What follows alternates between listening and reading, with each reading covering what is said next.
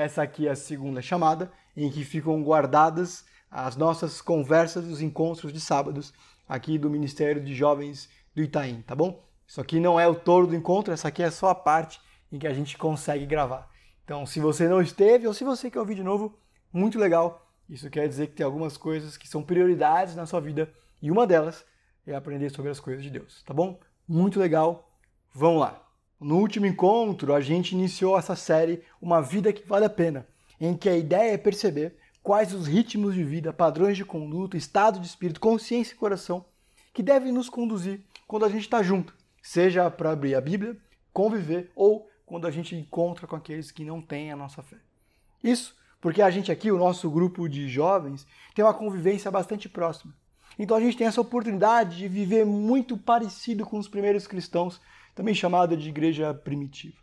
De poder realmente desfrutar da companhia um do outro mas de um jeito diferente de todas as outras pessoas do mundo.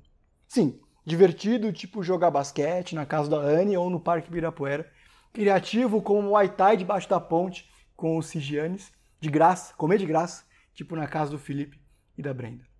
Em 2 Coríntios 2,15, Deus diz por meio de Paulo o seguinte: A nossa consciência dá testemunho que temos nos conduzido no mundo, especialmente no relacionamento com vocês, com santidade e sinceridade provenientes de Deus. Não de acordo com a sabedoria do mundo, mas de acordo com a graça de Deus. Essa consciência precisa ser uma espécie de programa permanente, funcionando em segundo plano, em que tudo o que fazemos, pensamos, precisa se conduzir com santidade e sinceridade proveniente de Deus. É isso que Paulo está dizendo aqui. Que os cristãos convivem com as outras pessoas, irmãos, especialmente, mas também com todos os outros, de jeito diferente que todo mundo faz. Há uma intencionalidade a partir dos princípios de Deus quando a gente está junto, independente da fé do outro, mas em especial aqueles que são nossos irmãos. Então existe um jeito de conviver com pessoas que é de Deus e um jeito que não. Então a gente precisa pensar o que é se conduzir em santidade e em sinceridade provenientes de Deus. Significa que quando eu estou dando um chute num saco de pancada, eu preciso fazer como se amasse a Deus? Sim. Que quando eu estou pedindo pizza em dobro no 3B depois do culto da noite? Também. E se eu estou junto de outras pessoas, irmãos, mas não estou lendo a Bíblia? Também. Primeiro, porque ser cristão significa ser alguém transformado pelo poder de Deus. E isso precisa ser visível, em alguma hora, de algum jeito para as pessoas. Tudo bem?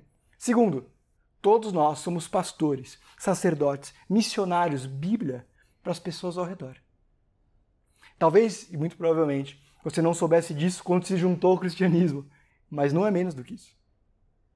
Teve uma vez que um especialista em Antigo Testamento se aproximou de Jesus e perguntou: Mestre, qual é o maior mandamento? E Jesus respondeu: Ame o Senhor, o seu Deus, de todo o seu coração, de toda a sua alma de todo o seu entendimento. Este é o primeiro mandamento e o maior. E o segundo é semelhante: ame o seu próximo como a si mesmo. Destes dois mandamentos dependem em toda a lei e os profetas. Uma confusão, o texto fica em Mateus 22, 35 a 40, tá bom? Uma confusão muito comum é olhar para essa resposta de Jesus, né, de alguém perguntando o que é mais importante, e classificar da seguinte forma: primeiro mandamento, amar a Deus acima de tudo, em primeiro lugar, na prateleira de cima, e embaixo, amar pessoas. Mas perceba que não é isso que Jesus está dizendo aqui. Ele está dizendo, em primeiro lugar, este é o grande mandamento: amar a Deus. E junto, em paralelo, amar pessoas. Amar pessoas é amar a Deus. E amar a Deus é amar pessoas.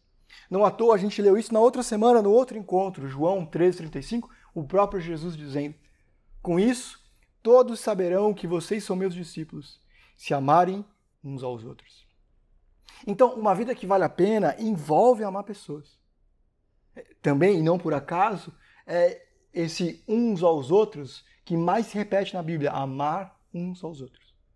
A questão é como que isso se aplica na dinâmica dessa loucura, que é conviver com gente que na prática tem mais coisas diferentes do que em comum. E essas diferenças apareceriam rapidamente se a gente estivesse num grupo um pouco maior e eu perguntasse quem aqui cresceu em São Paulo. Quem aqui teve uma mãe mais brava que o pai? Quem aqui era popular na escola? Quem era mais um? Quem se considera ansioso? Quem gosta da pregação do Tim Keller? Quem acha que tem gente melhor? Quem vai votar no. Brincadeira. Enfim, a cada pergunta que a gente fosse fazendo, as coincidências diminuiriam. Nós somos todos profundamente diferentes uns dos outros. E cada uma dessas diferenças nos formou de um jeito muito específico. Algumas respostas até fariam o clima pesar. As diferenças passariam a ser resistência e dependendo um problema. O negócio é que a gente sabe que a gente não consegue, por muito tempo, em diferentes áreas, construir e conviver em amor. Algumas das pessoas que mais nos amam e a gente mais ama são algumas das quais a gente pior trata. Por quê? Porque o nosso amor acaba. Ele não é suficiente. O nosso melhor não dá conta. Dos cristãos aos não cristãos, todos sofremos com um tipo de amor, ódio indiferença que a gente dedica uns aos outros.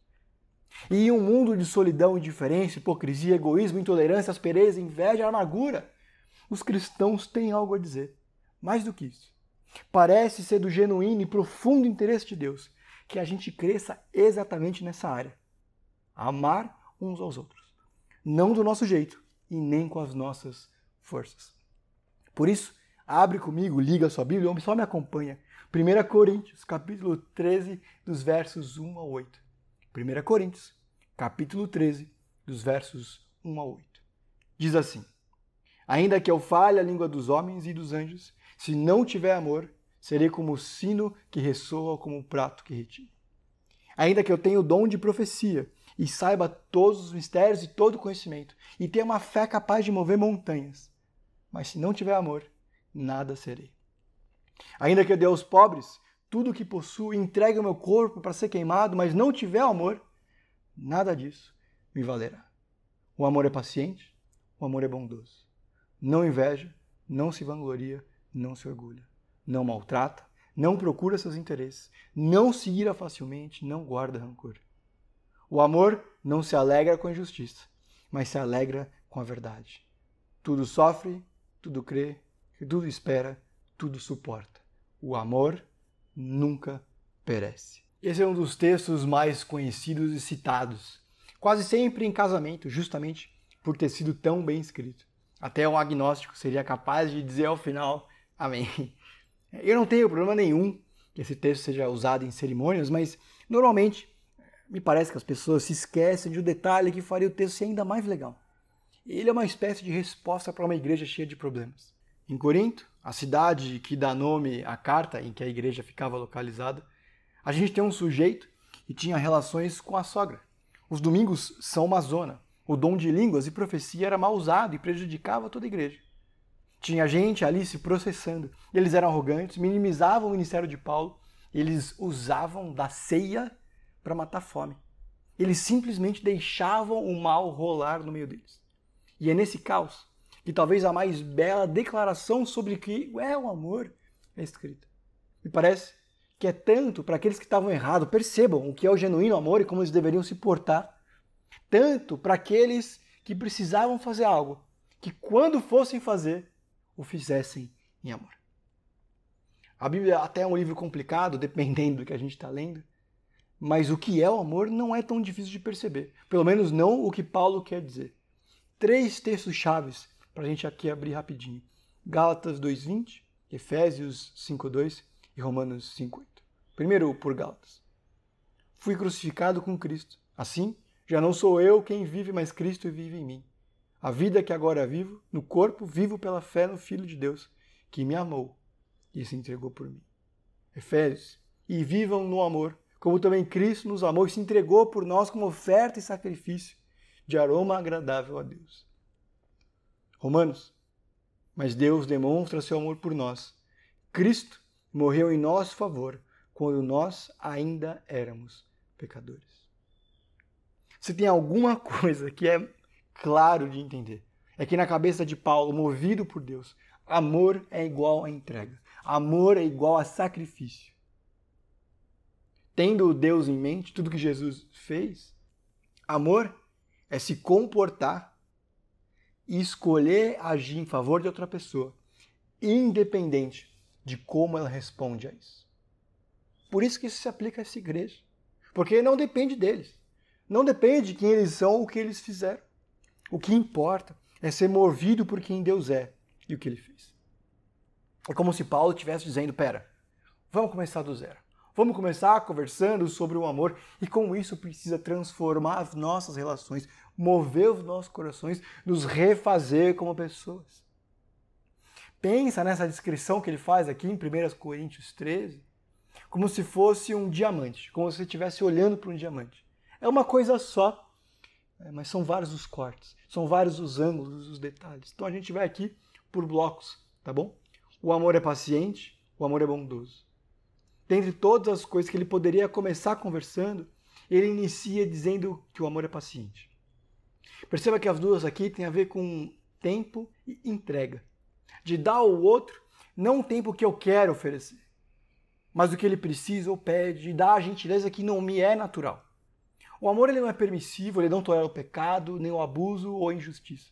Ele engaja com o pecado, o abuso e a injustiça, de forma que elas não são multiplicadas. Porque frequentemente, quando a gente quer resolver um problema, um problema real, nossa forma mundana, humana de lidar com as coisas, a gente não é paciente e muito menos bondoso.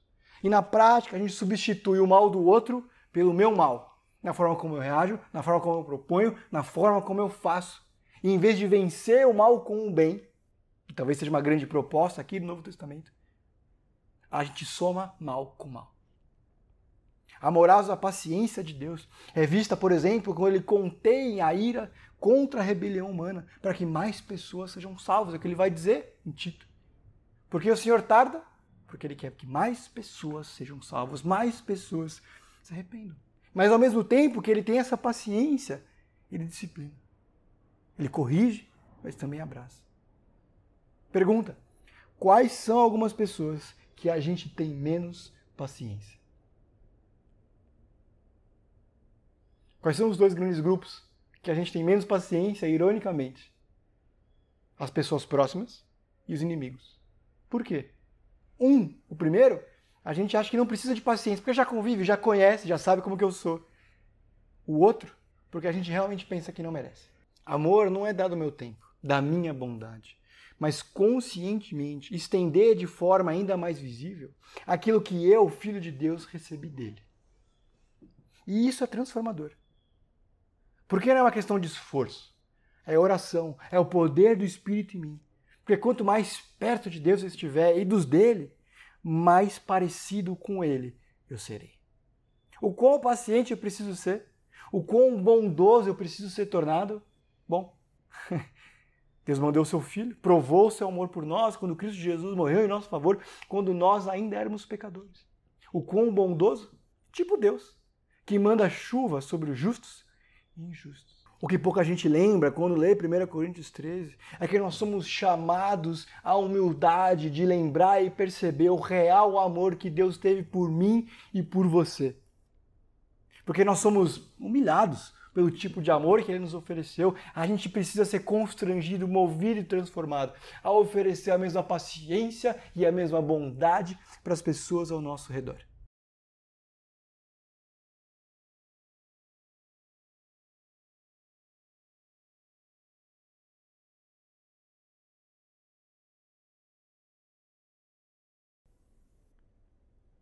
O amor não inveja, não se vangloria nem se orgulha.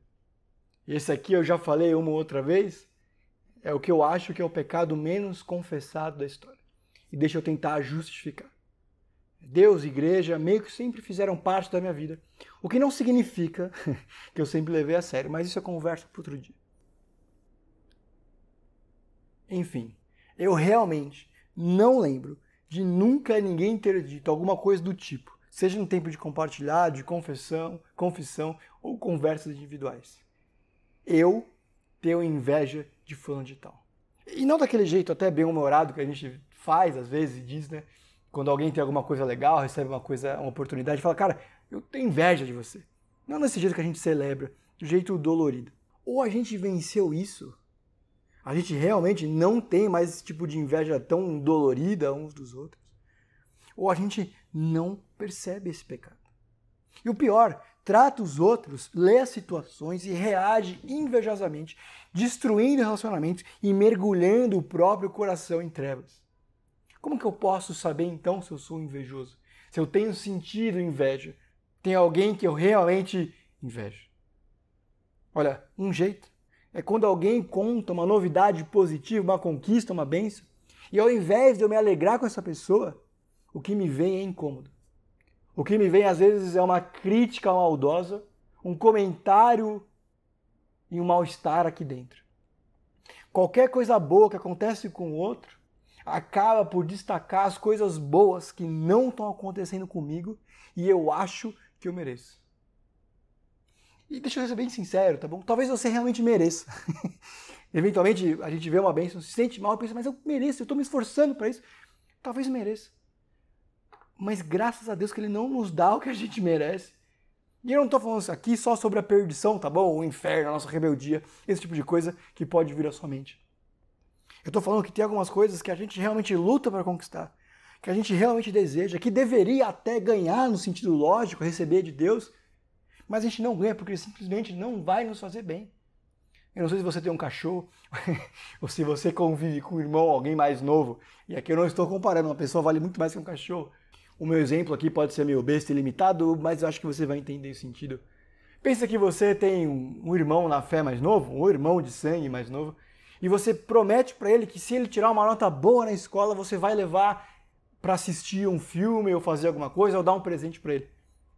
Mas acontece no meio do caminho é, que você descobre percebe que aquele tipo de entretenimento, aquele tipo de momento, ou aquela coisa que você talvez fosse dar, se revele alguma coisa que vai fazer mal para ele, seja espiritualmente ou até fisicamente. E ele fez a parte dele. Ele fez o melhor, ele tirou a nota, ele cumpriu com as tarefas. Mas você não dá. Por quê? Porque você sabe que apesar dele merecer, não seria bom para ele. Eu não sei se você tem um animalzinho, um cachorro, por exemplo, mas o meu, ele aprendeu que sempre que ele senta, quando a gente está pegando um biscoitinho, ração, alguma coisa que ele pode comer, a gente dá para ele. Ele obedece, ele se comporta, ele espera mas eventualmente eu estou comendo um chocolate e ele senta na minha frente, porque ele quer comer aquilo que eu estou comendo. Ele fez para merecer, ele cumpriu com a parte dele, mas eu não dou, porque não faz bem para ele. Então, ao invés de eu me alegrar com o que a pessoa está recebendo, o meu coração invejoso, sem perceber que é inveja, sem reconhecer que essa sensação amarga chama inveja, acaba por sofrer, doer, moer e até deixa de se alegrar com aqueles que se alegram, que é um mandamento, que é uma ordem. Como saber se eu estou com inveja? Bom, quando as coisas boas que os outros recebem, conquistam ou ganham, acabam por apenas ressaltar tudo aquilo que eu não tenho na minha vida e me dói. O amor não maltrata, não procura seus interesses, não se ira facilmente e nem guarda rancor. Em 1 Coríntios 13, o contrário do amor não é ódio, é orgulho. Todas as características aqui falam de um coração que se considera como a pessoa mais importante em qualquer relação, que precisa ser ouvida, mais do que isso, obedecida. E o contrário disso, dependendo, gera cara feia, silêncio, mau humor, grosseria. Mas pode chegar a briga, rompimento ou coisa pior. As diferenças não são o fim do amor, mas oportunidades para encontrarmos formas de agir como Jesus. A questão aqui é o que acontece, como eu reajo quando os outros me bloqueiam, quando eu sou frustrado. Não buscar os próprios interesses não significa se portar como uma planta, tá bom? O objetivo aqui não é esse. Não é ter nenhuma preferência ou opinião. Tem coisas e escolhas que eu preciso fazer para o meu bem e dos meus. O ponto é não ser o tipo de pessoa que todo mundo ao redor precisa pisar em ovos, porque ao menor sinal explode. Que não pode ser contrariada nunca em que é preciso sempre ficar escolhendo a melhor hora para falar as coisas. Conhece alguém assim? Talvez seja eu. Talvez seja você. Os que estudam a mente costumam dizer que a raiva é uma dessas coisas que pode se chamar de emoção derivada. Porque o meu projeto X foi ameaçado ira. O ponto é que o amor não retribui com mal, com grosseria, indiferença, ira ou rancor. O amor não se deleita com o erro, mas celebra com a verdade. E aqui pode vir uma sensação de, uh, pelo menos esse problema aqui eu não tenho. Eu sei o que é certo e errado e, pelo menos, prazer no mal eu não encontro. Mas não é bem assim por dois motivos. Primeiro, a gente realmente se alegra quando alguém que a gente não é muito fã se dá mal. Os alemães têm uma palavra para isso. Schadenfreude. Alegria dano. É aquela sensação meio besta, mas em graus diferentes também acontece. Quando alguém se tropeça, que a gente não gosta, se dá mal, e a gente dá uma risadinha de canto de boca. A gente pensa ou diz, bem feito. É aquela sensação satisfatória que a gente tem em planejar e imaginar que alguém que a gente não gosta se dá mal ou se dando mal nesse cenário que a gente cria. Por que a gente faz isso? Porque é bom, porque traz alívio. Segunda coisa, a Bíblia inteira, de certa forma, é uma discussão também sobre o fato de a gente encontrar satisfação e desejar o mal. É que ela tem termos técnicos para isso: tentação e pecado. De que a gente consegue e deseja até encontrar paz naqueles nossos desejos que não são bons. Pior que esse homem em Corinto se deitar com a própria sogra, com a mulher do pai, foi a igreja inteira seguir em frente, como se nada tivesse acontecido. Mas, Daniel, você está dizendo que a igreja, as pessoas que fazem parte dela e a instituição devem estar atentos aos pecados das pessoas e falar com elas? Eu não. Eu não estou falando isso. Deus está falando isso. Gálatas 6.1. Irmãos, se alguém for surpreendido em algum pecado, vocês que são espirituais devem restaurar essa pessoa com espírito de humildade. Todavia, cuida de ti mesmo, para que não sejas igualmente tentado. Conversar sobre as coisas que nós não estamos de acordo com a palavra de Deus é uma responsabilidade nossa. Não apenas não encontrar prazer nisso, que já é um grande desafio, mas zelar, cuidar, para que a gente continue sendo transformado e seja cada vez mais próximo espiritualmente daquele que nos salvou. Por último, tudo sofre, o amor tudo crê, tudo espera e tudo suporta. O amor não se ofende desnecessariamente e nem facilmente. Ele demora, se irá e quando faz, perdoa. Lembra de alguém? O amor não permite que o mal dê a última palavra e nem é conduzido por ele. Quem cresceu na igreja vai lembrar daquelas pulseirinhas WWJD, certo? A ideia é boa, né? Tentar perceber, lembrar, imaginar o que Jesus faria em determinadas circunstâncias. Mas eu confesso para você que fica um pouco subjetivo. Melhor seria recordar o que Jesus fez, que ele era paciente com os discípulos, que ele foi firme com os fariseus, que ele era atento aos pecadores e que ele foi servo de todos. Alguém que sofreu, esperou e suportou. Por quê? João 3,16. Porque Deus amou o mundo de tal maneira que deu seu único filho, para que todo aquele que nele crê não pereça, mas tenha vida eterna. Por amor, ele escolheu agir em favor dos outros, independente de como eles fossem reagir a isso. Mesmo aqueles que o amam, o servem, frequentemente se rebelam contra ele e fazem o contrário. Essa lista aqui de quase 16 itens também funciona como 16 maneiras pelas quais eu falei na última semana. E esse aqui é um paradoxo do que é ser cristão. A gente pode olhar, receber o amor de Jesus, ver esses itens e a gente não pode ser levado nem à negação e nem ao desespero. Pensar que eu não falei em nenhuma dessas, ou pouco, é ter uma visão bastante superlativa sobre mim. O que a gente precisa é ser honesto e confessar. Lembrar que, mesmo que existam contratempos, desafios e pecados nos nossos dias, nas nossas semanas, nas nossas relações, o amor de Deus não falha. Amém? A Rebeca não está aqui no nosso dia, mas ela te diria que eu sou bem mais paciente com as pessoas da igreja do que com ela, muitas vezes. Eu sei o tipo de pessoa que eu sou quando eu dependo de mim mesmo. Mas eu não estou sozinho. Eu tenho Deus. Eu tenho o Criador do amor comigo. Eu tenho as três pessoas da Trindade decididas em me transformar não na minha melhor versão de mim mesmo, e sim em quem eles me fizeram para ser. Eu tenho a Rebeca me alertando para esse tipo de coisa. Eu tenho vocês, você que está me ouvindo. Na época de seminário, eu fui chefe de equipe do acampamento Palavra da Vida. O que era muito legal, significava que eu com 22 anos, menos até, 20, 21, liderava uma equipe de 70 jovens de 18, 19, 20 anos para pensar programação, cuidar dos acampantes. E sempre foi muito legal, eu sempre tentei demonstrar para eles que eles eram bem-vindos, que eu me preocupava com eles. E uma dessas coisas que eu decorava o nome de todo mundo antes que eles chegassem, eles não sabiam disso. E aí eu pedia para todo mundo falar o nome, dar alguma informação sobre si, igreja, idade, esse tipo de coisa. Pedia para falar se estava solteiro ou não, para dar uma animação no pessoal. É, sempre falava que era uma honra, era bom estar com todo mundo. É, e aí, logo depois de uma dessas reuniões, o Batata, o nome dele não era Batata, mas esse era o apelido dele, me chamou num canto e disse: era alguém que eu já tinha morado junto, já tinha uma relação até. Mas ele me chamou e disse: Você falou para todo mundo e fez questão de mostrar que era muito bom estar com eles. Mas eu não me sinto bem-vindo por você.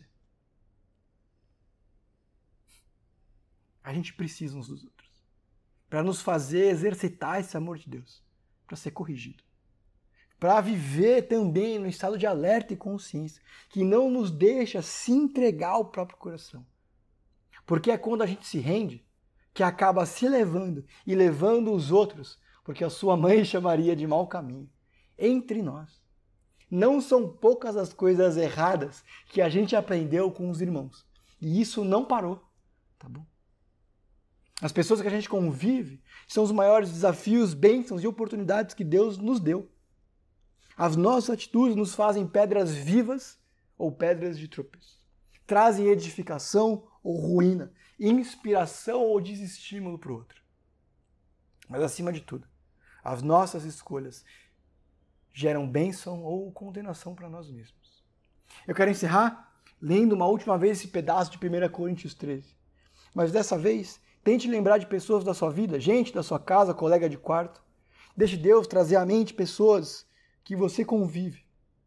Ore sobre o tipo de ser humano que nós somos. Confesse se precisar. Dos últimos sete dias, quem te fez perder a paciência? Com quem foi rude na última semana?